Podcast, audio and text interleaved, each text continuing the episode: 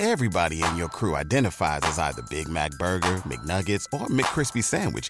But you're the filet fish Sandwich all day. That crispy fish, that savory tartar sauce, that melty cheese, that pillowy bun. Yeah, you get it. Every time. And if you love the filet of fish, right now you can catch two of the classics you love for just $6. Limited time only. Price and participation may vary. Cannot be combined with any other offer. Single item at regular price. Ba da ba ba ba. This is your invitation to a masterclass in engineering and design. Your ticket to go from zero to 60 with the Lexus Performance Line. A feeling this dynamic is invite only. Fortunately, you're invited. Experience the exhilaration of the Lexus Performance line and some of the best offers of the year on select models at the Invitation to Lexus sales event, now through April 1st. Experience amazing at your Lexus dealer. This is your invitation to the intersection of versatility and design. The kind of experience you can only find in a Lexus SUV. A feeling this empowering is invite only. Fortunately, you're invited. Experience the versatility of the complete line of Lexus SUVs and some of the best offers of the year on select models at the Invitation to Lexus sales event, now through April 1st. Experience amazing at your Lexus dealer.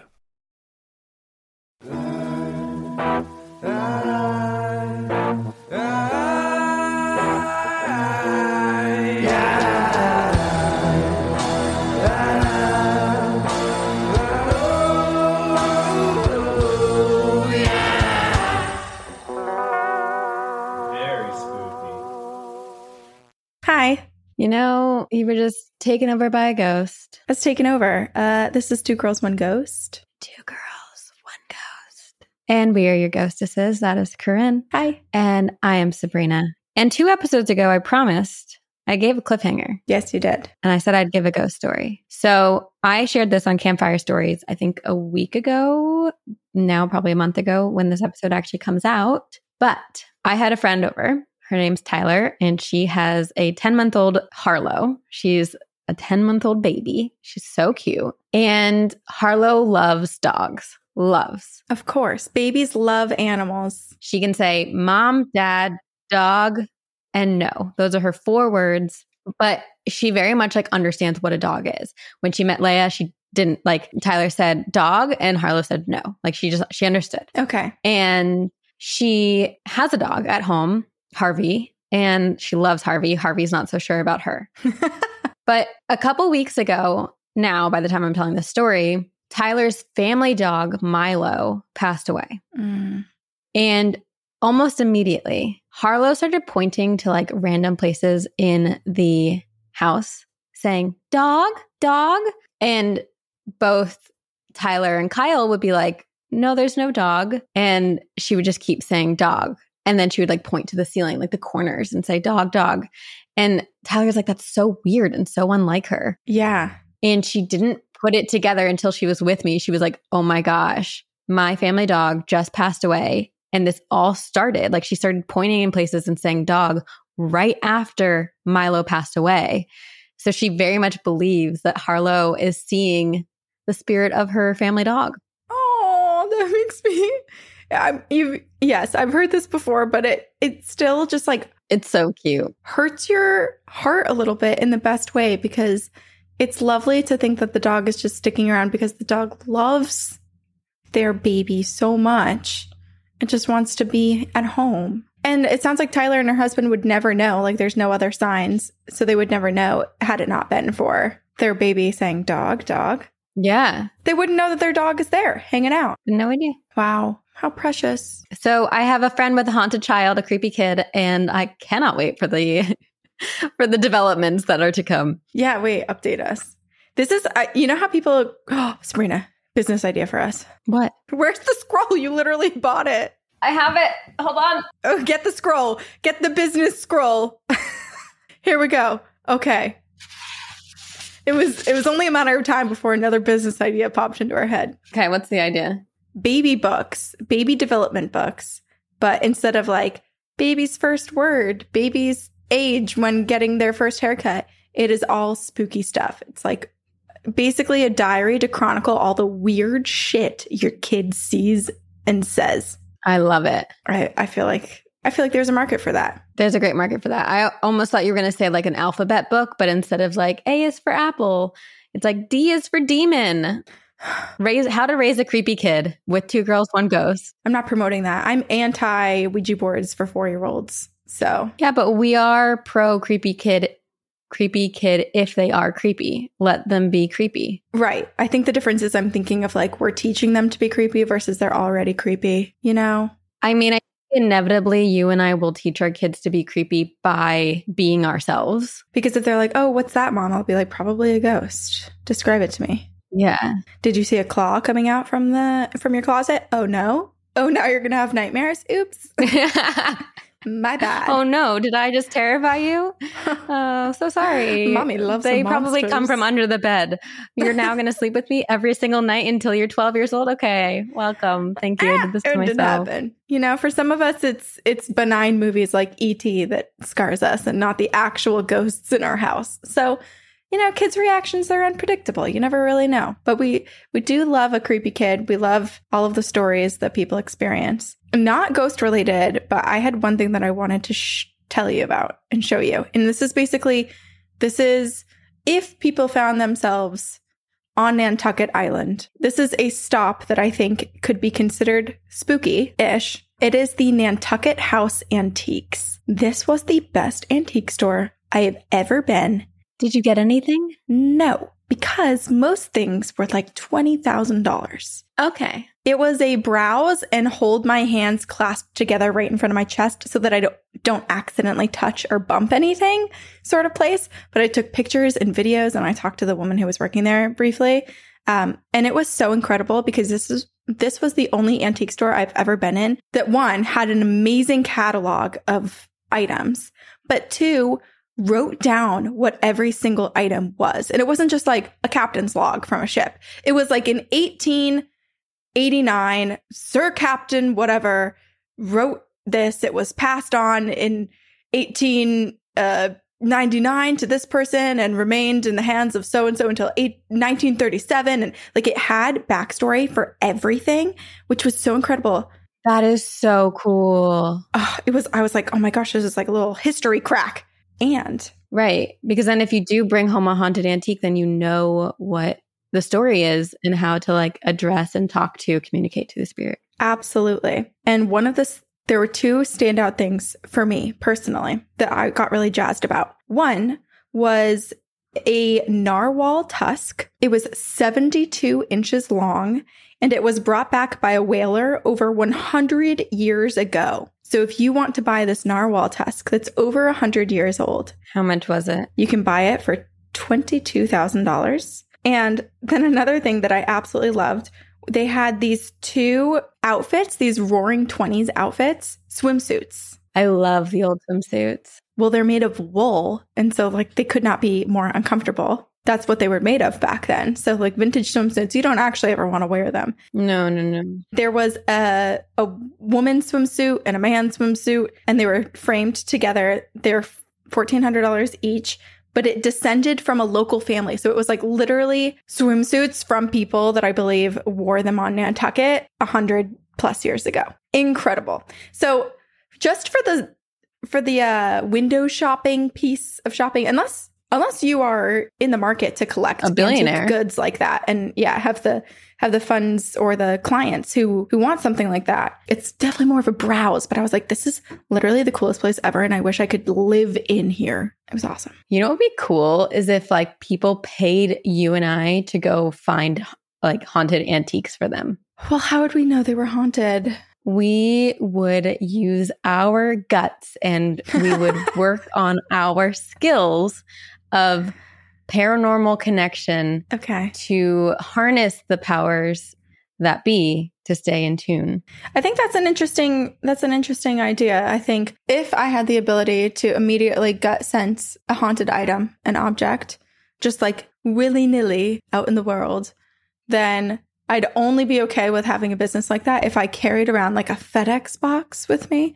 So I don't actually bring the item back to my own house before shipping it off to someone. Because what if the thing is like, I was attached to this old doorknob for the past 300 years, but I don't know. Your doorknob looks a lot nicer. And then they decide to stay. Your body, your body looks like a much warmer vessel Yeah, then you get possessed. than I'm going to rub. It's the demise of two girls, one ghost. That's been happening for six years, to be honest. We've slowly been taking taken over by the spirit realm. I am no longer Sabrina. the creepiest. I have been operating a little bit on impulse lately. I bought myself a really nice gift, Ooh. A birthday gift? A birthday gift. To be fair, I had been eyeing it for a really long time. And so I bought it for myself. And I hope I get it before we go on tour. What is it? It's a really pretty ring. And I'm not like a big jewelry person, but it's really pretty. I'll send you a picture of it and hopefully I have it when we're on tour. Okay. I have a woe of an episode and it's a long one. Ooh, okay. I'm ready. So I'm going to begin. I wrote a story. The following story is inspired by true events. And I'm imagining the SVU sounds because I've been watching SVU quite a bit. Okay. Angela loved all things horror. She couldn't quite remember how it started or what her gateway scare was, but she knew she loved to be terrified. She noticed she was different in elementary school. She remembers sitting with her classmates at a slumber party. They were painting their nails this horrendous neon green color, and she was utterly and painfully bored. She felt numb and wondered perhaps something was wrong with her. Why didn't she care who Leonardo DiCaprio, the Titanic heartthrob, was dating? Why didn't she want to prank call the cutest boy in class and ask if his refrigerator was running? Why was she instead preoccupied by the thoughts of an intruder breaking into the home and attacking all of her friends and feeling the adrenaline of fight or flight? Why did she so badly want to experience such a horrific thing? Uh, girl, it's called intrusive thoughts. Anxiety. But at the same time, she thought, you know what? That would be a lot less horrific than painting my nails this disgusting color. As she grew up, Angela continued to have similar thoughts. She pulled away from this group of friends that engaged in what she called basic bitch things and dove deeper into the horror scene. She spent her days watching horror films, starting out with Hitchcock, the cinematic stuff like The Birds, Vertigo, Rear Window, Psycho. But those movies started to grow dull. Then she found the paranormal horror scene, Poltergeist, Blair Witch. These sparked a new kind of thrill in Angela's life, but it too was fleeting. Angela wanted to feel real fear. Something about it made her feel alive. It made her feel. As she was getting older, she realized that there was something a bit different about her, something that was unlike her peers. She had a very high tolerance for pain, both mentally, physically, and emotionally. Perhaps that's why she always had this numbness, the disconnect from feeling grounded in reality. But when she watched scary movies, when she was startled or surprised or shocked, she could feel. She spent night after night consuming horror, thrills, terrors. When the oldies grew predictable, she turned to the new stuff Texas Chainsaw Massacre, House of Wax. She couldn't put it into words, but she enjoyed the way she felt. She began to watch slashers, the gory, bloody stuff. She liked the movies where pain was inflicted upon people. The Saw series was one of her favorites. She would picture herself in those situations and see herself sticking her arms into a vessel filled with needles, blood being leaded and drained from her body. She could imagine herself on the cusp of death, and in those internal imaginative moments, imagining being that close to death, she felt more alive than ever. Angela chased this feeling. She desired it deeply, yearned to feel it, and became a bit of an adrenaline junkie, seeking danger and thrill where she could. But adrenaline seeking didn't make money. So, between consuming and absorbing the things that most people don't even know exist on the internet and watching slashers over and over, Angela got a job at a bank. She made money, bought a house, made a living, but really never felt like she was living. Angela thrived in the fall. September and October were her favorite. She would save her earnings and plan trips every year to various places in the States. She'd research haunted houses and haunted attractions and plan trips to them each fall. Occasionally, she'd find groups of people online who enjoyed these things as well, and she would go and get scared with these people. But there was always one problem. Despite being momentarily thrilled provided by these haunted houses where people in costumes yielding chainsaws jumped out at you and tried their best to terrify her, Angela knew that they couldn't actually hurt her. It was just simulated fear. That's it. Not real. But she wanted it to feel real. Then, in the early 2000s, while Angela was browsing the internet with her usual 10 plus tabs open on various sites like Reddit, YouTube, and horror sites, she was presented with a video that changed her life. This video was like a movie trailer, but it advertised something that she had never heard of before. Over staticky, horrific imagery of a bloody man in a strange contraption, seemingly screaming for help, a voice asked, Do you have what it takes? Text came onto screen. What you are about to see is real, true audience reactions. Time slowed. She could feel her heart start to beat faster. A one of a kind experience. She was flooded with images of people in absolute terror. It was an advertisement for a haunted experience unlike any other. A four to seven hour tour called McKamey Manor. And it ended with, Do you dare? The video was short, too short. Angela watched it again and again and again. It was as if it was served to her for a purpose. Her purpose, the purpose she had been looking for all her life. She was being called to it, and she had to know more. No, no, not that. She needed to experience it. Angela followed links to a webpage for McKamey Manor. She followed it on Facebook. She asked about it on Reddit. And then she decided to contact the owner, Russ McKamey. And within a week, Angela was in San Diego. There were quite a few rules, but the admission price was one bag of dog food. She arrived in a parking lot and was told that for the next eight hours, Angela was at the will of Russ and his staff. This was like no haunted house or maze she had ever done before, and she had done them all.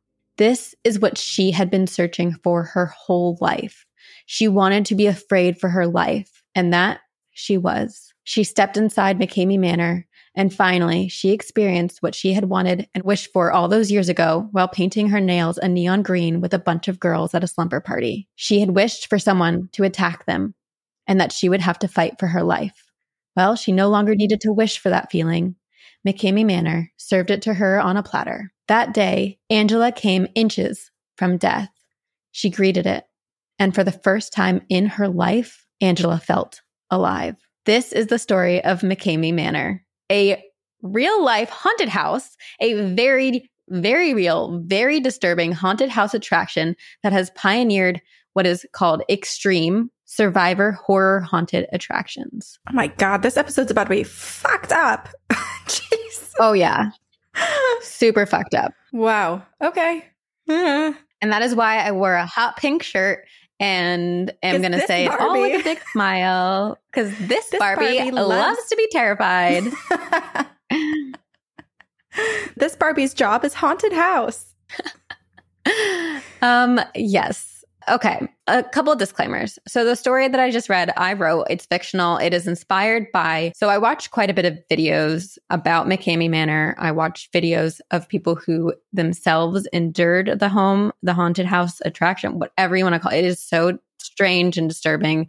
I do not understand it. My personal opinions of the house are that it is a very, very fine line between um, no, there's no fine line. It is basically legal torture. A man has found a way to perform legal torture. Jeez. But at the same time, I fully acknowledge that there are contracts that are signed between people and people willingly want to do this. So my judgments are my own and my opinions are my own. Whatever you like to do, go for it. If this is something that you like to do, I have no judgment. We're all a little bit weird. So do what you like I just hope that you're okay, is all I will say.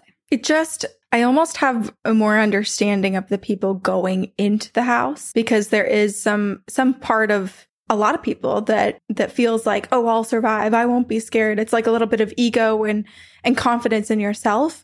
What concerns me most is who is working there? Who is time after time, person after person doing what I think you're about to tell me they're doing? Yeah.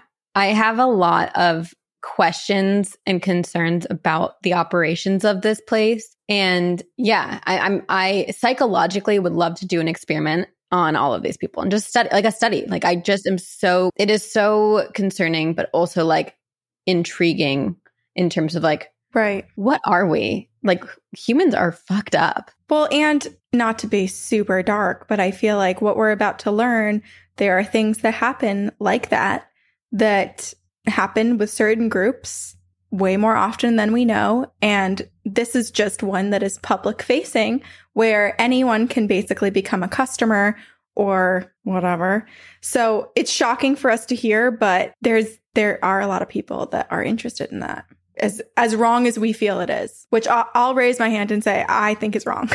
I don't think Yeah. someone should torture or be tortured, even if there's an agreement and they're paying money back and forth. That is, I'm out. I'm out on that one. Right. Our personal opinions. Right. And, but, but there are 27,000 people on the wait list for this place. So there are people, and, and I do say from a standpoint, kind of like you were saying, and there's just so much that we can uh, divulge into discussion about on this one because it is sentence after sentence. It's a bit like, what the fuck did I just say?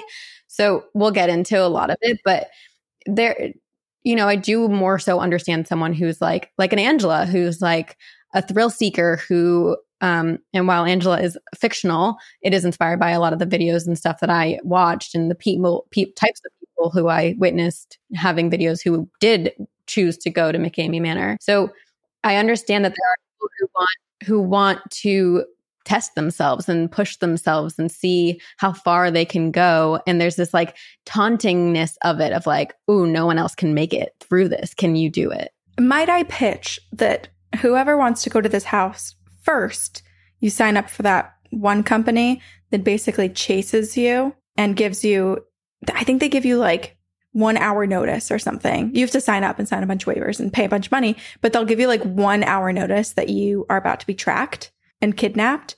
And you basically like, I think the whole US is your playground and they will come and they have legal documents. So if, if the cops come or if someone calls it in, they can be like, oh no, we legally, like this is, this is part of it. But like they will try to hunt you down and you are on the run. I feel like that is the first thing you should do, or not, maybe not even the first thing, but it's something that should precede this house. Yeah. Or I don't know, just go to like the haunted mansion at Disney or watch a couple scary movies with us. I don't know. Listen to Dominus. Play with a Ouija board. Though I recommend all of those before this. Yes. Not that they're Okay. firm recommendations, any of them really. No, no, no. They are worst case scenarios, except for listening to our podcast. Do that all the time. Um, okay.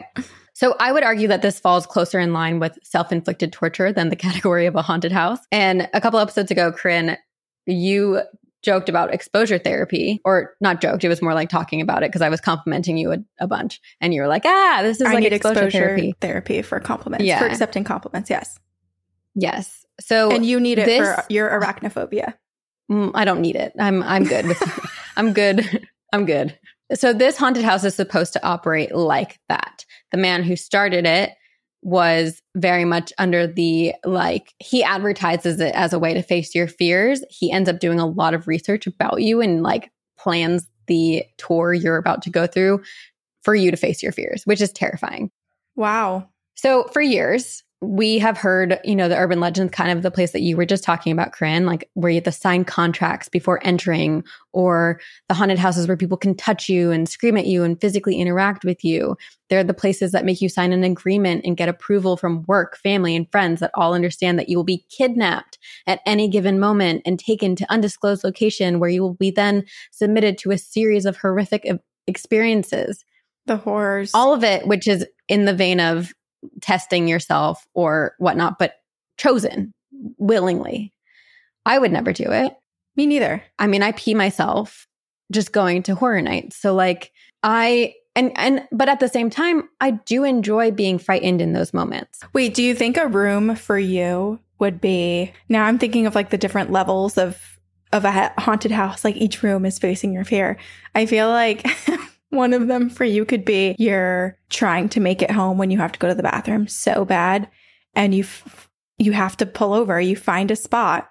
So somehow there's some simulation and you find a spot and just as you're you're starting to do what you have to do, a spotlight goes on you and all of the walls become glass and there's people behind them and they're all laughing at you and pointing and taking pictures and saying, look at what she's doing. But see, Karen, that wouldn't scare me because I would do that. If I have to go, I have to go and I'm not embarrassed by it. Oh, oh, okay. Well, that would be maybe a room for me then. so, there are a lot of people who seek these thrills.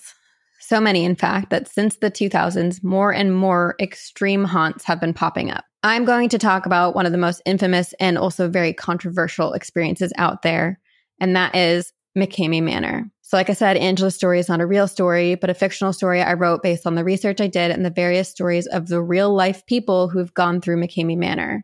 I do not personally understand why anyone would willingly put themselves through this. It's not something I would ever do. I also disagree with many of the tactics and violence used in this house. But again, like I said, that's my personal preference. The people who do so, who do go through McKamey Manor, do so on their own accord. No one's forcing them to do it.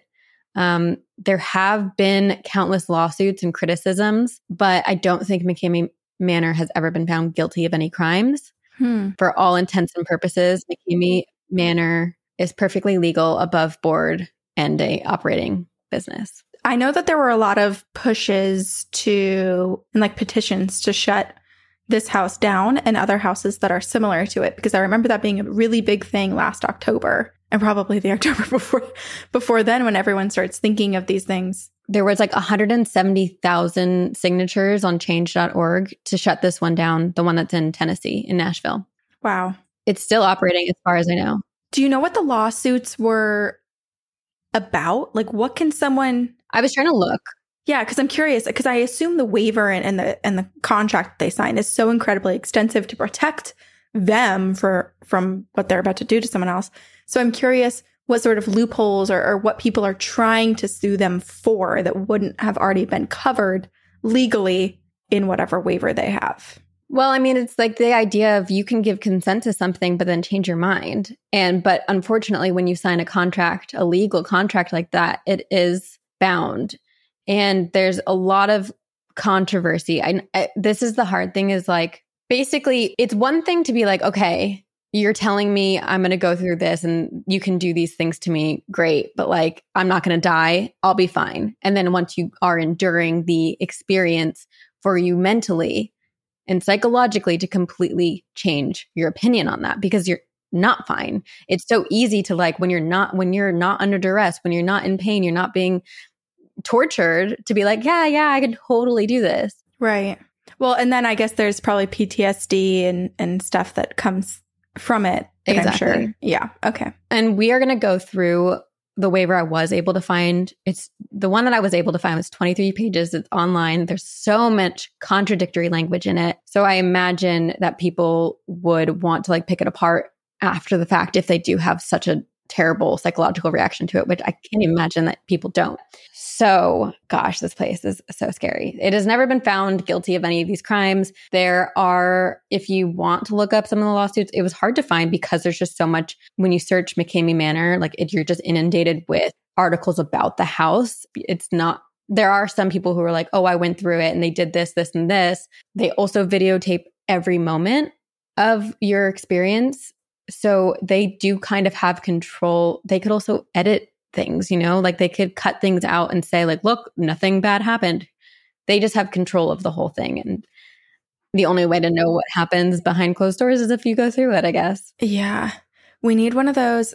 I'm not sure if they exist or if I'm just thinking of like spy movies right now, but, or maybe they're on their way, but like a contact lens that has the ability to film as well, or like something hidden on your body, because I'm sure you're not allowed to bring in a cell phone or any recording device. No, you can't bring anything. Yeah. So I'm, I'm thinking of like, could you, could you somehow do something like this? And then even if it's something like, I, I'm thinking you have to put it somewhere where they can't take it off your body. Like, so like multiple, you need, need multiple. Cause if they strip you down and it's attached to your clothes, you need little, some areola colored sticker pointed forward and also filming. I'm trying to figure out a way for us to get evidence of what they're doing beyond what they themselves are filming and controlling and potentially editing. Here's what I will say though, Corinne, is if you watch a watch two seconds of a YouTube video on their YouTube channel, it is enough for you to be like, holy shit, this is horrific.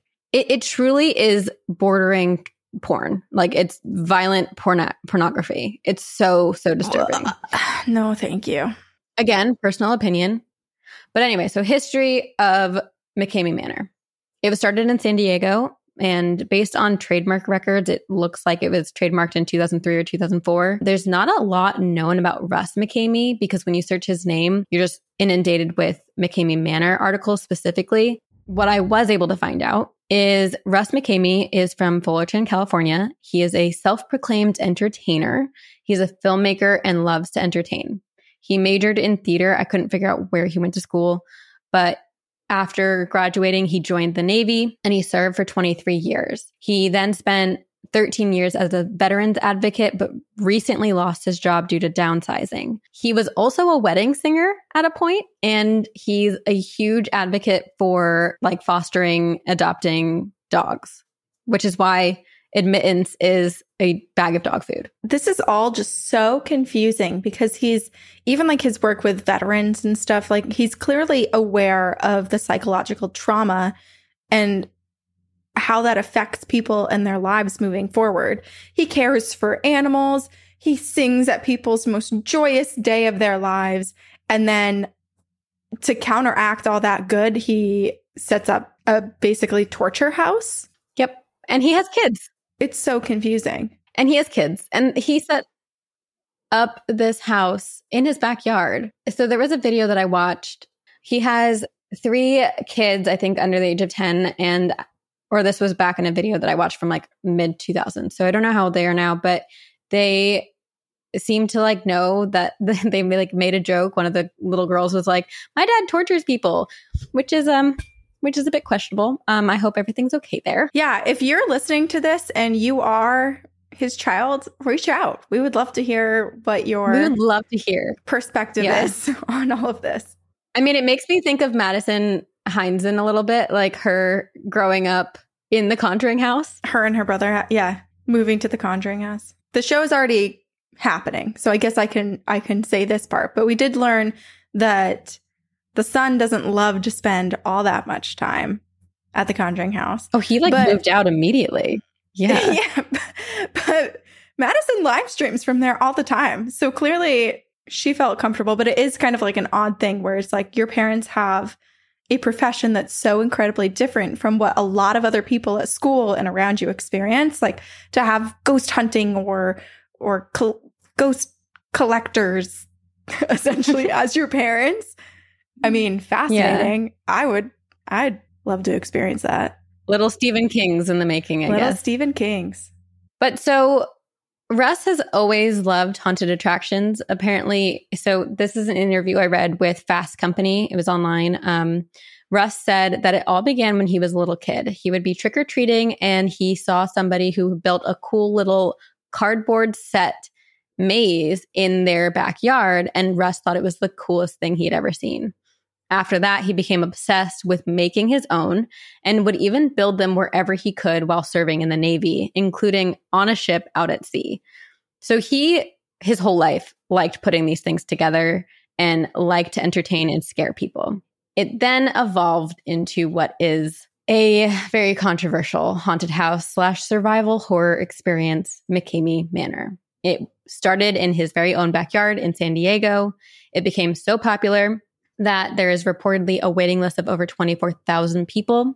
Over the years, the qualifications and admittance have varied, but I'm basically going to share a compilation of what I know and have gathered. It's very hard to find like a clear, concise list of what it is today. There are some things listed on their website. The only way to have access to the current waiver, I think, is actually going and doing the tour.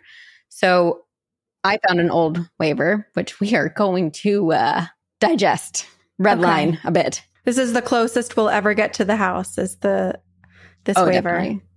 Yes. So, what the heck is an extreme haunted attraction survival horror challenge aside from a lot of words put into a sentence? Well, Russ likes to say it's a game, a performance, and an experience.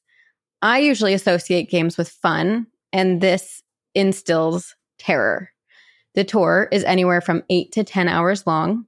Visitors must sign a 40 plus page waiver before entry, and in doing so are agreeing to the following. During the tour, employees of the manor may physically assault patrons, waterboard them, force them to eat, drink unknown substances, have them bound and gagged, and engage in other forms of physical and psychological torture. And yet, even though this is a sentence that exists, Russ claims that the manor is not a torture chamber. And I'm going to get into more details in the waiver in a second, but I feel like those couple of sentences gives you a pretty good idea of the contradictory nature and the violence involved at McKamey Manor. And if you don't get it yet, truly, I don't advise this, but if you, and I also feel like that paints a pretty good picture of what the house is like. Uh, if you search McKamey Manor on YouTube, they have, you can watch every person who's ever gone through the tour. You can watch videos of their experiences. They, on their website, I'm pretty sure live stream it. You truly c- can watch two seconds and you will have an understanding of this home. Wait, they live stream it? I think there's, yeah, I think on Facebook, if you're part of the Facebook group, they live stream. Makes me feel sick. It's like getting access to the dark web, web, but it's on this side. That is what's so hard is that it does feel like there should be so many protections against this, but because people are agreeing to it, it's legal. Hmm. McKamey Manor started in San Diego, but Russ has since relocated. And at one point, there were multiple locations. I think now there's just two one in Nashville, Tennessee, and one in Huntsville, Alabama. In order to participate, beyond getting to the top of the waiting list, visitors must meet the following requirements. There's seven. The first one, and these are listed on the website you must be 21 or older or 18 to 20 with parents, impro- parents' approval. You must complete a sports physical and have a letter from a doctor that states you are physically and mentally cleared, which I appreciate that. Yeah. You don't want anyone having a heart attack or something. Which they did have someone have a heart attack. No one's died, but someone did have a heart attack. Three, you must pass a background check that is provided by the manor. Four, you must be screened via Facebook, FaceTime, and or a phone call. There was one video of a woman who just like inquired about it to learn more. And they asked her to submit a two minute long video that told them about her. And I guess Russ is looking for interesting personalities. Like it's almost like he is creating a reality TV show. It's like Survivor, but way darker. Yes. You must provide proof of medical insurance. And six, sign a detailed 40 page waiver. Seven, pass a portable drug test on the day of the show. They call it a show and you are part of it. Once you have met and completed these requirements, admission is a $100 deposit, which will be returned when you start the tour, basically. So it's just to hold your spot because there is such a long wait list. And then the only real fee is to get in is a bag of dog food, which they donate to local shelters that Russ works with. So in at least there's one positive thing here. I wonder how the how the local shelters feel about all of this. I'm sure they appreciate getting all of the the dog food and the help, but I do wonder what what they think. Yeah, I don't know. It's a weird way to get a donation. Based on a couple of videos I watched before I could no longer stomach it, um, participants are told to arrive at a parking lot. Once they are there, they are met by one of the manor employees and their experience begins. They are basically kidnapped at this parking lot. They communicate with the local police and say, hey, the show is starting at this time. Here's the waiver. It's all signed. We're going to kidnap this person from the parking lot. There's one video that I watched a little bit of because I was intrigued and then I felt like I was watching something that I should not be. So I turned it off. But the participants were bound and dragged to a small stream where they were forced into the water, gagged with wet cloths, handed their contracts, and then then they had to sign it, which this was and this is one of those things that is up for debate and is so questionable about the experience because based on that video, it made it seem like they don't sign the contract until it has already begun. Oh. Wait, that can't.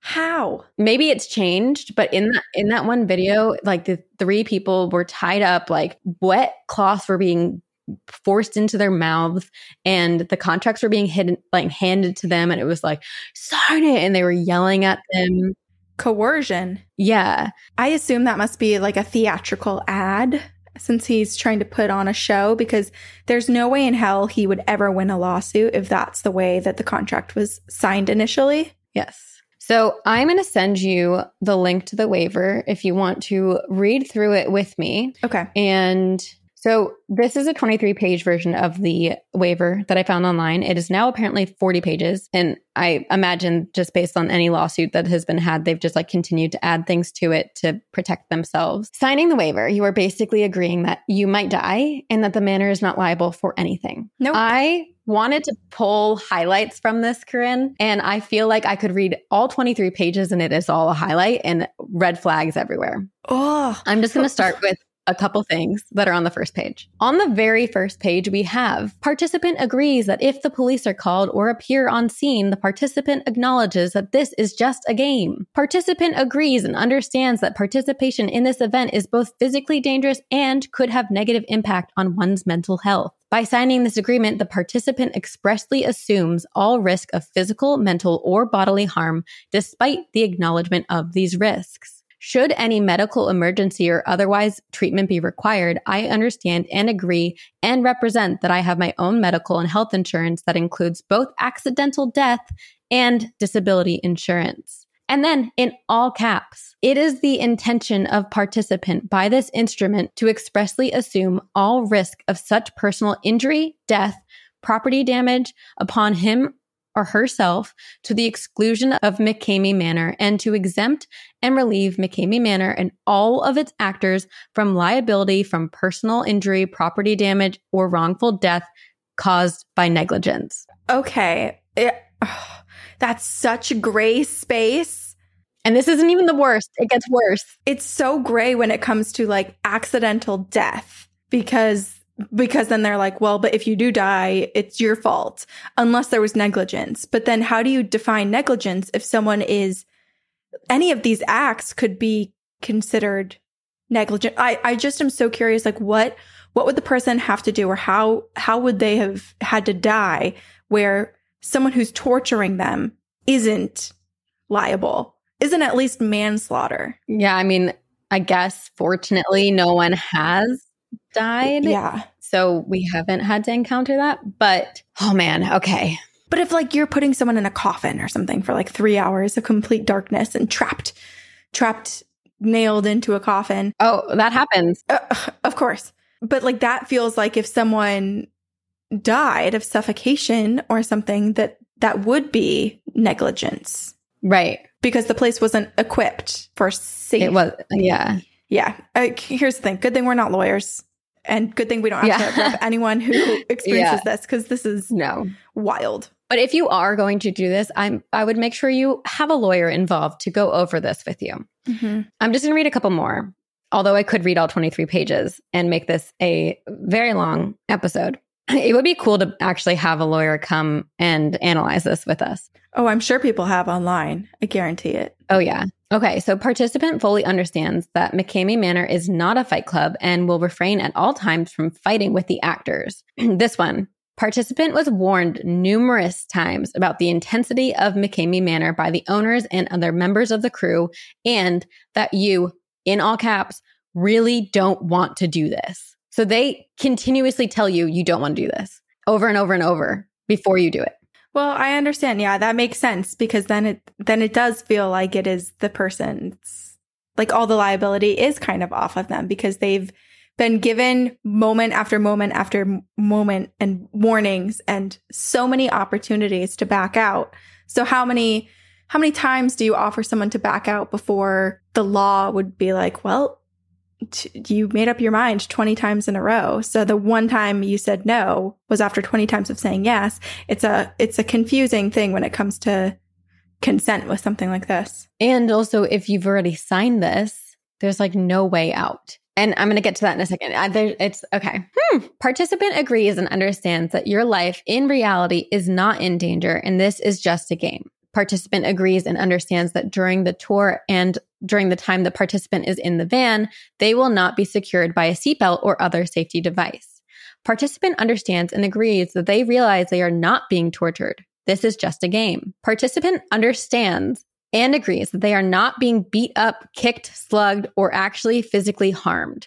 You will be roughed up, but no one is there to hurt you.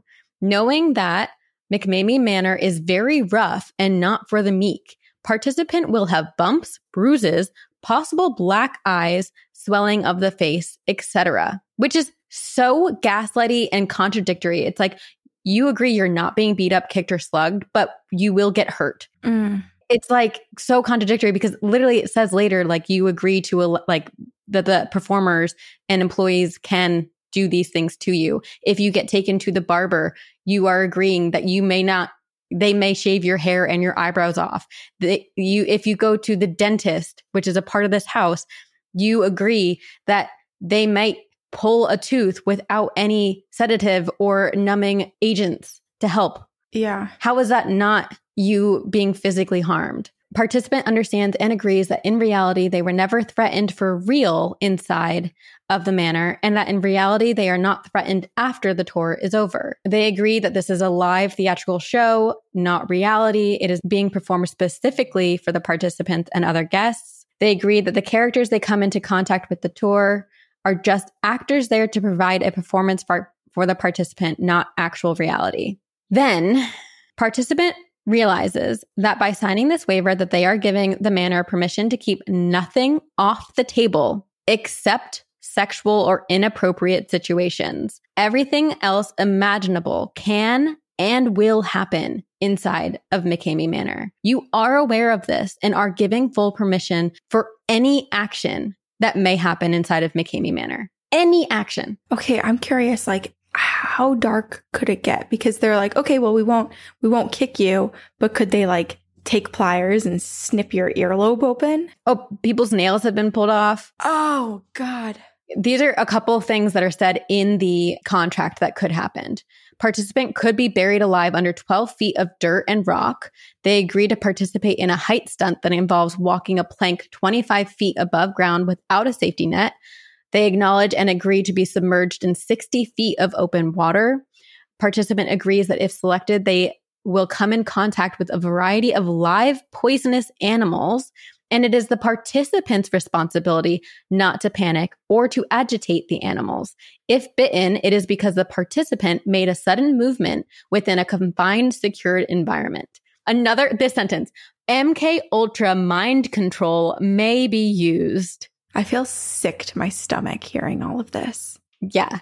They may come in contact with raw sewage, the warning on the website says, warning and haunt rules. You will experience the following at McKamey Manor. Intense audio, lighting, extreme low visibility, strobe and fog effects, damp and wet conditions, physically demanding environment, close contact with creatures. You might be touched. Very real and graphic scenes of horror. Not recommended if you are pregnant, claustrophobic, have seizures, heart or respiratory conditions, or a big wimp. Enter at your own risk. There is, and this is an accusation that has not been confirmed. There have been um, accusations that McKamey Manor did sexually assault participants. Um, it's, I mean, I'm not surprised. Like, I, I would not be surprised. I, I believe that they do everything terrible in this. And I'm about to read some quotes from people who work there that is, is so questionable. Yeah, who works there? Who are these actors? Quote unquote actors. Yeah, we'll get to that. There's also a part of this old waiver that has a sentence about um, a safe word, but it says something like, should they choose to be weak and use it, they may use it. But then throughout all the videos I was watching and a lot of the texts and interviews and things that I was reading, I don't think a safe word is even allowed because in a contradictory statement, no one has ever completed the tour. it's like this weird thing of saying you can use a safe word, but you actually can't use a safe word. They only take you out when they decide to take you out. And therefore, no one's completed the tour. But if no one's allowed to use a safe word, then didn't they all complete the tour? Right. There is one tour option called Desolation, in which the participant endures a 10 hour experience. If they can complete it, Russ has promised to give $20,000 to anyone who can complete it. But the only problem is that because there's no safe word that actually works, technically everyone has completed it, but Russ gets to determine what is a completion. And no one's ever completed it because Russ and his team decides when a participant has had enough. Okay, I think Russ owes every single person who has ever gone through the house twenty thousand dollars. That's what I'm hearing. Well, and then that's the some of the debate is like people are like he doesn't have twenty thousand dollars. Of course, like promising twenty thousand dollars to someone when you get to decide that no one ever finishes it is going to sound great. There's one guy who was a career Marine, also named Russell. You can watch his video. He almost completed Desolation. And there's a lot of controversy with this because he was pulled by Russ McKamey and the Manor team. And so people are like, well, that's not fair because in the video, Russell, the man who nearly completed it, he's like in a one of those freezers that has like a sliding glass door, like the top slides. And he's laying in this freezer that's filled with water. And he's very clearly like freezing. He's shaking, but he's kind of coherent. They they give him a blanket and he's and they're about to take him out and he's like absolutely not. I'm like I'm good. He sounds coherent. He's like I'm not giving up. I'm still going. But then Russ and the team determined him to be hypothermic. Therefore, he didn't complete the tour. So they pulled him. So he did not get $20,000. Could it not be considered negligence, negligent of or here, here's the lawyer part of me trying to come in with zero knowledge of law.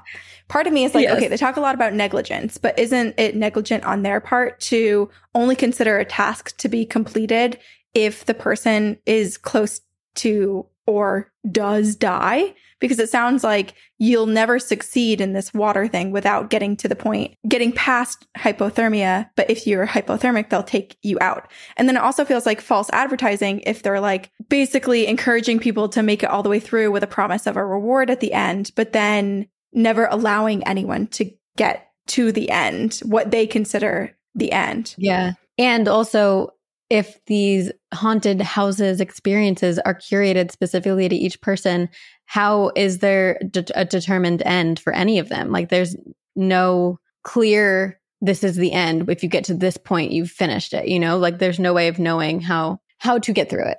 Anyway, people leave these tours bald, without eyebrows, with bruises, cuts.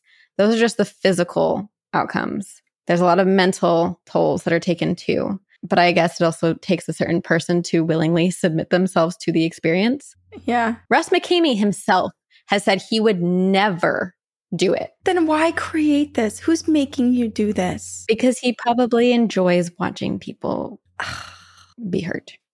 Go to therapy. Many of the employees, and this is where we're going to get into the who's working here many of the employees who he has hired have actually gone through the tour themselves, which I do appreciate because at least they know what it's like. But at the same time, I really have such a desire to understand the psyches of these people because it's like, are they all just getting off on this? I literally just Googled McKamey Manor to do Google image just to see like what the house would look like. And every single image has the like parental, like sensitive image that you have to click on which is so, yeah, my safe search is that be blurring. That be blurring. One performer, Andrew Sweeney. Oh, this is these like give me the ick. Andrew Sweeney said, I'm not going to lie. I go hard on the big guys. I've got three kids, a lady, and six dogs at home. I've got a lot going on in my life. This is a great de stressor. Ryan Lawrence, who is the enforcer of the manor, said, I'm here to make sure no one makes it out. I get carried away. I don't really have a line. What the? No. I literally just said the other day that I'm going to stop swearing, but I can't because this is so incredibly disturbing. And I'm like, okay, it's one thing if yeah. you're saying this. But you also can't curse. You are not allowed to curse in this house. Can you believe? It's part of the contract. You can't curse. You can't cuss at people. What happens? Do you get taken out? I don't know. No, because there's no safe I'll words. use that as my safe word. It, I'll be like, F you, F this. There's F no out it's just like, are these actors saying this because this is part of being within the brand's image of like, this is so horrifying. You have no idea who is even in here and what you'll subject yourself to. There's no promises. Or are these people, I mean, I. Here's what I relate it to. We all, we all here have seen Tiger King for the most part, or you know who Carole Baskin is. She is this bright, sunny lady, hippie looking, long hair, colorful clothes. And then, you know what? Behind the scenes, and this is an allegation that has not been confirmed, she very possibly fed her husband to the freaking tigers. Yeah, but new news, he's been located. Oh. Apparently. I saw that the other day. Her husband has been found, who is living abroad somewhere, and I guess. Oh. She didn't kill him. Okay. Well, it, it is one of those things where, like, in some of the videos of interviews with Russ, you see him with his dogs and his family, and like the kids are throwing toys. And then it cuts to this just so opposing visual of him yelling and torturing, torturing in quotes, because legally, I guess it's not torture if the contracts are signed to like saying it's not torture. I mean, in it's just such a weird actual disposi- or disposition. What's the word? Disposition? Dec- disposition? Why am I thinking- juxtaposition. Juxtaposition. It's just such a weird du- juxtaposition. Yeah. And also, I mean, I don't want to be sued by comparing this guy to potentially a serial killer, but it is, it is giving me, Don't worry. Uh, internally, I have done so. yeah. I mean, there are so many cases of people where it's just like, that person had a family. I can't believe they did that. Well, here's a guy who may, we don't know him, so we can't say, but based on what I'm hearing, it sounds like this guy found an outlet to be able to do something that scratches the same type of itch that some other people have Yeah. that does cross the line over to murder while maintaining the family image and life as a, a parent and a spouse. Which makes me have really questionable feelings and thoughts because if the alternative is him being a secret serial killer or anyone who has th- that affliction, if, if the two options are kill people or find a way to above board scratch that itch where people who want to experience these things come and do it. Like it is weird, it is above board. It's Squid Games. It It's is a like little, oh get gosh, to the it is end a little bit like Squid Games. and you make this money, but no one gets to the end. It's just the difference here is we're being told that the people who don't get to the end are released versus in Squid Games, they are murdered. And I do want to clarify, like we're both making a lot of assumptions about these people that we don't know, and it, it's very, you know, I don't understand the psyche of it. We're not psychologists. Based on their own marketing, Yeah, it, it is questionable. we're analyzing the image, the brand image they've created for themselves. Yes, correct. We're making our own assumptions, which we are allowed to do. They put these videos on the public for people to watch. Um, and you can also watch them on YouTube. They edit them. There is a woman, Laura Hertz Brotherton, Brotherton, who went through McKamey's San Diego haunted house, who claims that her experience sent her to the hospital. She arrived covered in bruises with scratches inside her mouth from actors fish hooking her cheeks. She says actors blindfolded her with duct tape, submerged, submerged her by her ankles in water, and buried her alive with only a straw to breathe through. Other participants have been described being forced to eat their own vomit, having their faces shoved in rancid water, being locked in coffins with insects and spiders. It's a lot of torture. Hundreds and thousands of people, especially neighbors of the manor, have signed petitions to shut the manor down. But the contract is considered valid because there's mutual asse- consent and agreement between both parties involved. They've been sued countless times, but Russ has said the following. Russ claims that his haunted house is all smoke and mirrors. Mere suggestion is often enough to scare people and sometimes convince them that something happened when it didn't. He said it's a mental game. It's really me against them. When I use hypnosis, I can put you in a kiddie pool with a couple inches of water, but tell you there's a great white shark in there and you're going to think it's in there. So when you have that kind of power over people and have them do and see things that you want them to see, then they leave here thinking it really happened. They can go to the authorities and say, this happened.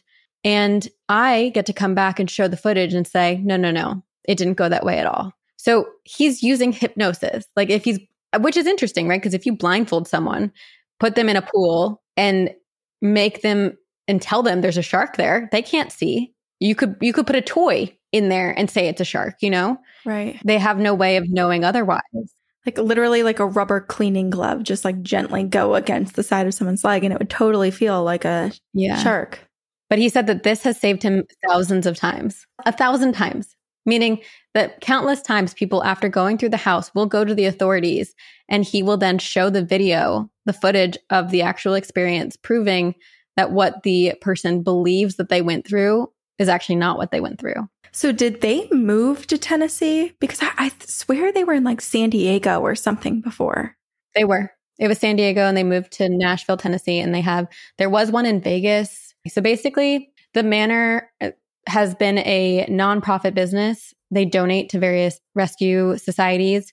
Russ was funding the manors with his own savings, but he was laid off from his advocacy career and has created a GoFundMe. But he acknowledges that he will always be in the red and he's okay with that because it is his passion. Outside of props, equipment, and other basic elements of a haunt, McKamey was shelling out 250 to $275 a night for an on-site EMT and somewhere between 15,000 to 20,000 per year on specialty insurance. He estimates it costs him about 500 plus dollars per haunt. And he said, I'm going to end with a couple of Russ phrases. I'm not going to open it to the masses. I like keeping it a secret. I like the mystery of the manor. If you saw everything, it'd be like any other haunted house. This is my goal. Even when I'm dead and gone, to make sure people are still talking about McKamey Manor. That's why nobody's really ever going to see behind the wall. So, to conclude, I do not recommend watching the videos nor participating in something like this. I have a lot of concerns about this manner. I have a lot of concerns about the psychology of these people and the psyche and the well being of the people who have gone through it. It does feel a little bit like Russ found a way to legally torture people. I am curious what kind of training these employees have to go through. How do they protect people? What kinds of protections are there? Are these guys people who just like to be violent, like it sounds like in their quotes? There's 100%, and I could say this with certainty, a level of masochism here. It's violent. There are a plethora of concerns psychological, mental, emotional, ultimately, people are still agreeing to submit themselves to the experience, and some have gone back for multiple tours. I don't know that it means it's okay, but apparently it's legal. I am curious what everyone thinks, but I personally am going to stick to uh, my uh, PG 13 Haunted Yes. Mansion ride, Horror Nights, and I will never endure anything like McKamey Manor, whether No. it's, yeah. Nor will I. Okay. I wasn't, I did write, I'm so sorry, Corinne. I know how badly you wanted to go, but I'm not going with you. That was my last sentence. oh my gosh, don't put that into the universe. No, no, no. I know you're never going to go. No, never. Yeah. Never. Never. I mean, Never. this, yeah, I, I have heard of this place so many times because it is pretty infamous. And there, like you said, there was a big petition for people to get this thing shut down. And it's just really disturbing. And it's like a shocking thing. It feels like when you hear con- a conspiracy theory about something that you're like, there's no way in hell that's a thing. And then it comes out to be true years later and you're horrified. This feels like it shouldn't be true. And then it's kind of, you don't get like the years between he- first hearing a conspiracy theory and then finding out that what you heard is true. It's like uh the band-aid is ripped so quickly where it's like there's a house where people can be legally tortured and you're like, no freaking way. And then I mean, there it is. it's been in Here operation for 20 years. 20 years. yeah, so disturbing. And and the, the wild thing is that this is not the only one that exists. Like there are other ones that I mean, I, I would say that this is probably the most extreme of the types, but you can look up a whole list of extreme haunted houses and they exist like all over the world. People fly from different countries to come experience McKamey Manor. I'm so curious. Well, that's not the right word because I'm not curious enough to look it up. I, I just am pondering right now. There's since this thing has been around for 20 years. Think about how different the world was back in the early 2000s and how much has changed with how we view mental health and the care of people and legally what is what is okay or not. I wonder how different and how much more extreme the house may have been back then, or has it generally just always been the same? Like, I'm almost thinking like they probably could have gotten away with a lot more, but that was also the early days. So, like, were, have they gotten increasingly more extreme because it's been developed year after year after year? Or was it kind of like running buck wild? Well, Russ also like builds his own torture devices. And in one of the articles, he was like, I could probably make a career out of selling these, but I like to have them and keep them for myself, which is also really weird. Like, I feel like in 20 years from now, there is going to be a weird, mu- weird, like, excavation of his homes, and we're going to find some strange things. Yeah.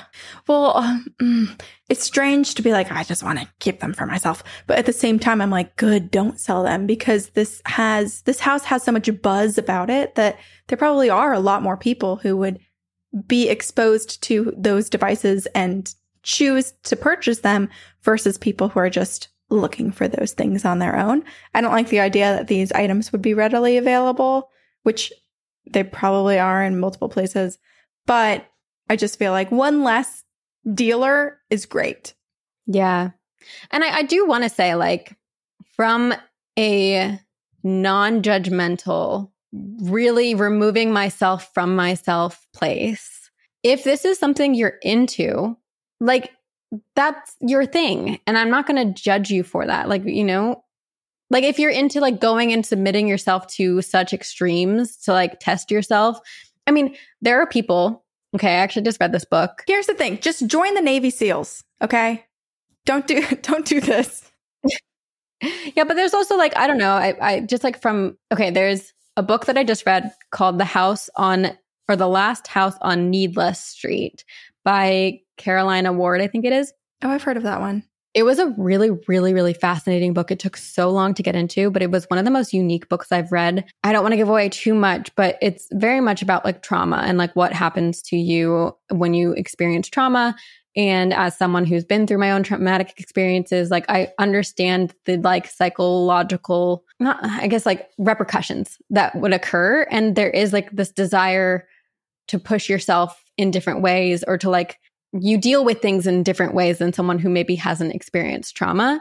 And then in this specific book, the guy has does not feel pain. Like you know the, the, the condition where you could put your hand on a um, stove and not even feel the heat.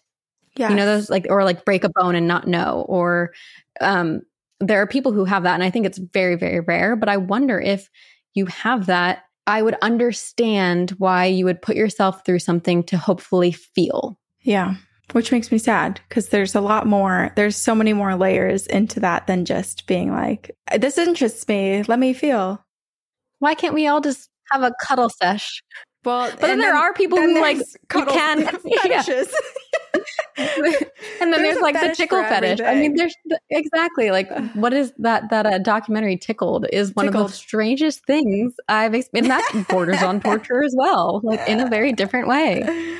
Oh my gosh! Wow. Woo. So if you've been, let us know because I'm so curious to talk to you. So curious. And here's the thing.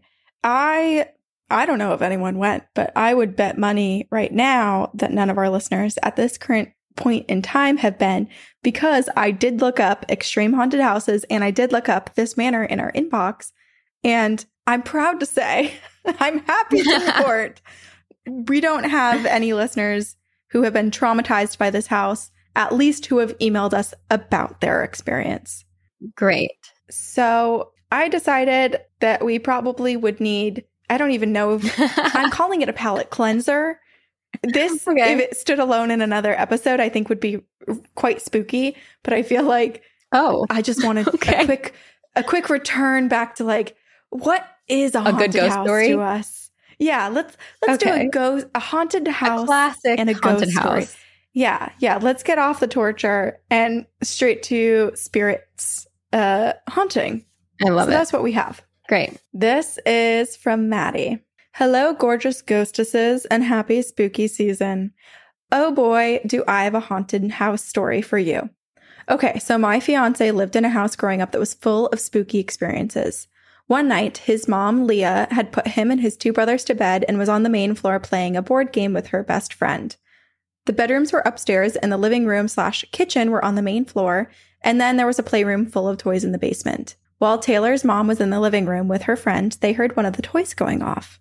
Leah decided to go upstairs first and check on Taylor and his brothers to make sure that they weren't staying up late, but when she went upstairs, everyone was fast asleep.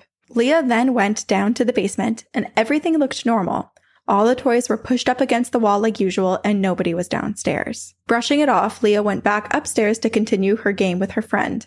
But five minutes later, they heard the same toy going off. Knowing that all of the kids were in bed, this time they both went down to the basement to see what was going on. When they entered the playroom, they saw one of those toy phones with the big googly eyes, which are just creepy in general.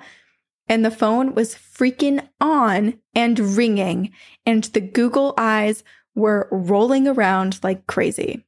But the thing about this story that gives me the chills every time that I hear it is that all of the other toys, which were up against the wall not five minutes earlier, were in a freaking circle around the toy phone.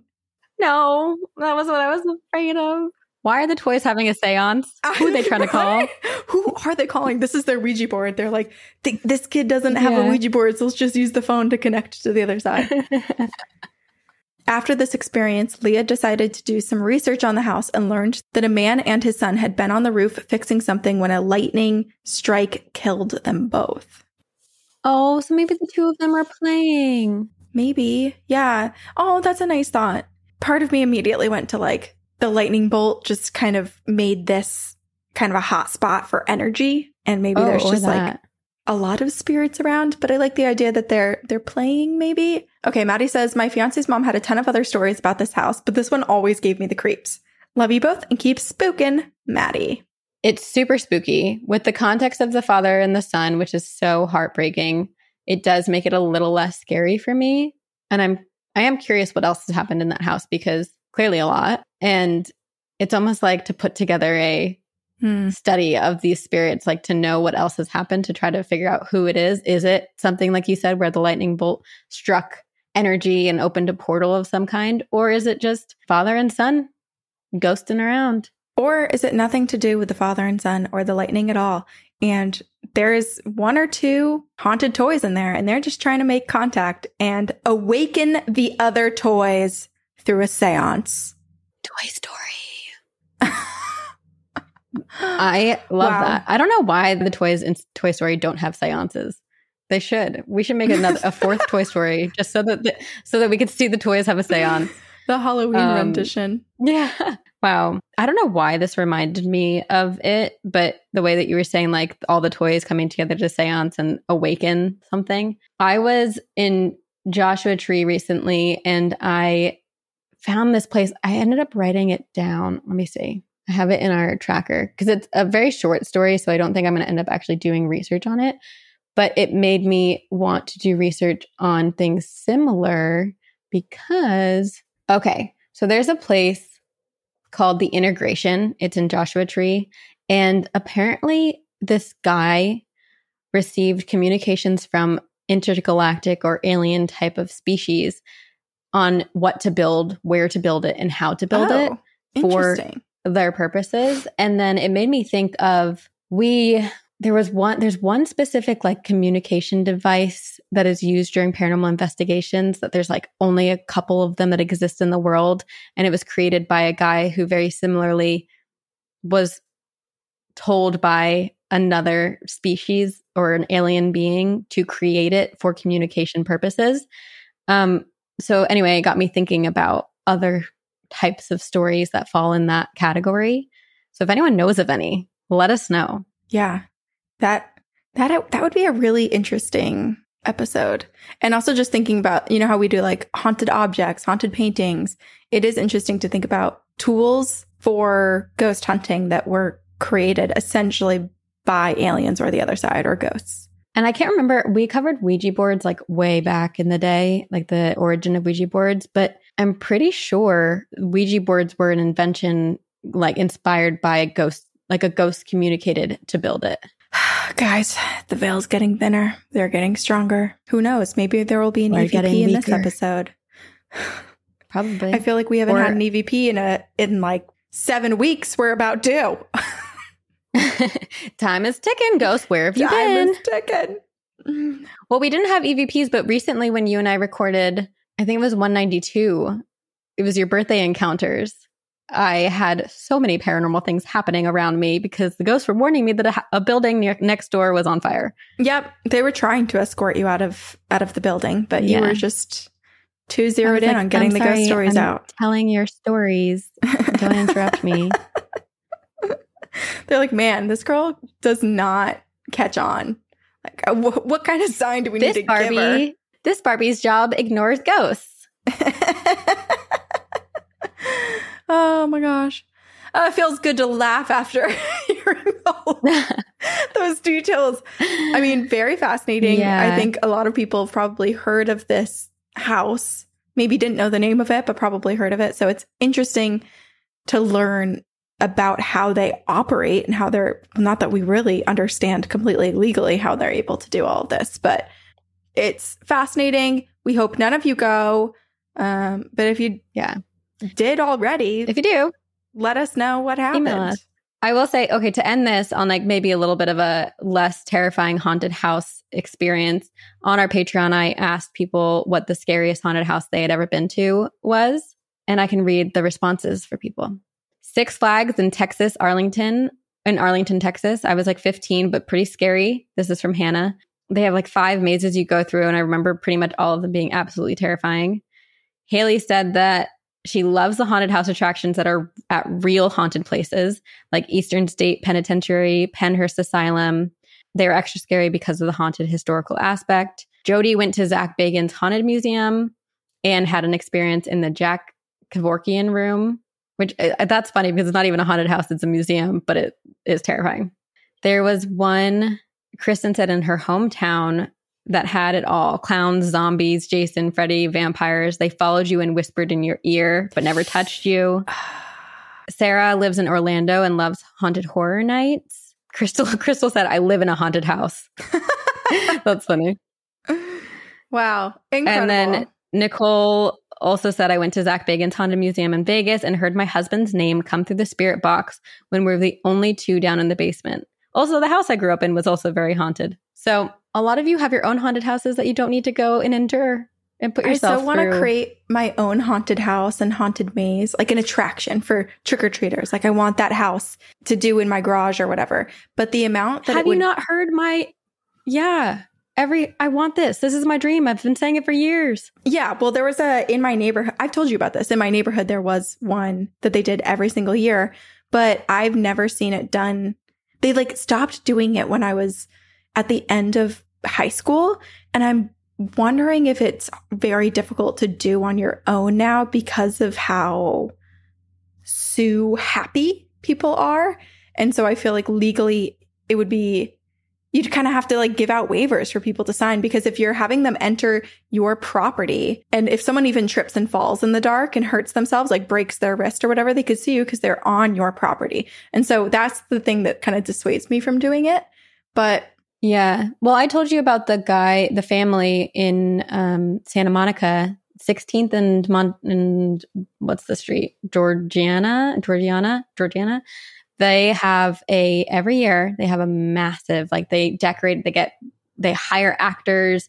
They have like a production crew come in and put together this Halloween decor. But then this year they had like a little maze you could walk through, but no one was jumping out. It was just like spooky and like kids were walking through it. They gave teddy bears to every child who went to that house. wow Um, But I feel like the way to do it is if you invite only your friends, like you can't have strangers just coming through it. It's like a you can't just have this is the way I will do it.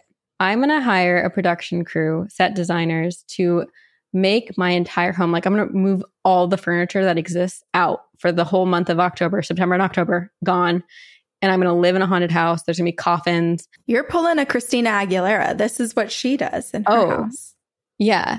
And it's two full months. Um anytime my friends come Now over, they have to go through the haunted maze. you started with one month now we're two maybe did, I- maybe all uh, the way through december into january Who maybe knows? the whole year round. but when you enter, you're you're greeted by like a vampire with drinks that are smoking because there's um what's the dry ice, and you take your cocktail through the haunted house, and it's an ex- it's a whole experience.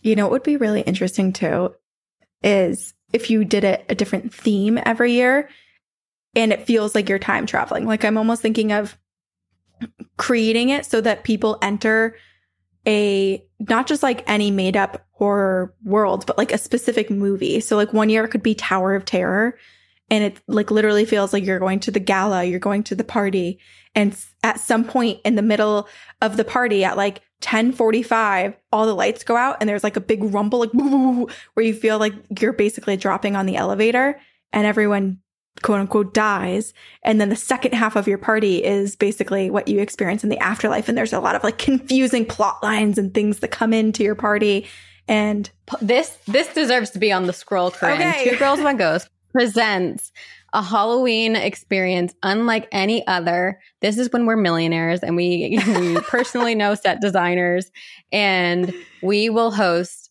a this is the thing is we also on top of that it's themed different every year, but at, you show up in like regular clothing, your clothing. But before you, like when you RSVP, you send us like your sizing, you give us like everything about you, and we hire costume designers. And in a certain part of the house, like as you're going through the maze, you are given these a, an outfit change.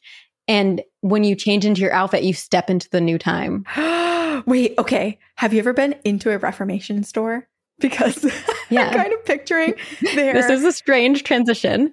so when you go into their dressing rooms, it's a totally different experience from what you normally have for a dressing room. So you like go in, there's different lighting options that you have, and then the back of the wall basically opens up. I mean, you don't open it, but like they do ahead of time and like turn a clothing rack in. Have you seen these? Are they only in the Boston one? No, I've never been into the dressing room, so maybe that's why. Okay. Yeah. So essentially, the dressing room, they bring you there. The back of the wall is a clothing rack, but it turns. It's like 360. So they go back and pull your sizes and put them on the rack and like turn it around. Then you enter the room. There's a bunch of different, there's like a iPad on the wall. There's a bunch of different lighting sesh, uh, settings that you can choose, like a glamour, like a moody, all that sort of Wait. things. You can Whoa. request new sizes, everything right there from this kind of like smart dressing What room. a shopping experience. it is. So I'm, I'm picturing it's like one of those like games, this. dress up games. Yeah. Like I, I see it where it's like almost like a Hannah Montana closet too, where it's like you enter the room, you get into the dressing room, and there's a voiceover, kind of like in the haunted mansion when they're like, drag your wretched body Ren. into the dead center of the room. But it basically is like you are about to go back in time. This is a time machine. The door is locked. There's nothing you can do but fit in We're doing this. get on your costume and enter at your own risk. Seth, I'm just gonna Manager Seth, we have a just wild send idea. him this time code. Be like, Seth, make this happen, please. Where do we find T- the money? TM. Where does it grow? TM, TM, TM. Trademarked, baby. Girls, one haunted experience You coming guys already know. in 2030 26. to Oh. a house near you. I was like, I think we could do it in like two and a half years. Oh, okay, great. Let's do it. Yeah. Tw- 2025 to 2026, this thing is going to be a thing. Um, if anyone else starts it before us, we will sue you. Okay. Yes, we will. Because we're so happy. Because we're so happy now. By listening to this, you agreed to be tortured. Whoa. I didn't. Ugh. No, I don't know, I'm why I like looked around to like knock on wood as if that knocking on wood right now will save me from whatever is happening. I don't know what's happening. There's a little bit of like chaos, loss of minds here. But I do have an adorable little kitty sleeping in my hands, and I highly recommend. Enjoy the rest of your time with Soot. I know she's going to be adopted by the time this comes out. I hope. I know. All right. Well, thank you guys all for listening. If you have a ghost story, a weird story, something paranormal that you can't quite explain, or a heartwarming visitation from your loved one, please email us at two girls, one ghost podcast at gmail.com. You can support us in a variety of ways. One of them being coming to our live show. 32 different cities, more than 32 shows because we're playing two shows at certain certain cities. So check out the link in our show notes or visit our website twogirlsoneghost.com to buy tickets. We're going all over the US and we're even making one stop in Canada. Woo! Ketchup chips. Can't wait. We would already have con- gone to Canada actually after this, so I'm drowning in ketchup chips, I believe. We love you all. Thank you so much for listening to our show. Thank you to our team, to Cristina for editing, to Seth, our manager, to Avery and Loren, who help us with all the business stuff and social media. We are so grateful and honestly could not do it without our team and without all of you. So thank you. We love you. And we will see you on the other side. Very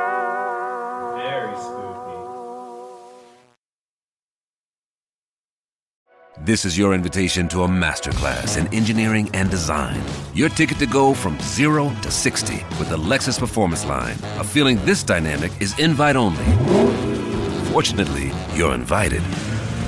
Experience the exhilaration of the Lexus Performance Line and some of the best offers of the year on select models at the Invitation to Lexus sales event, now through April 1st.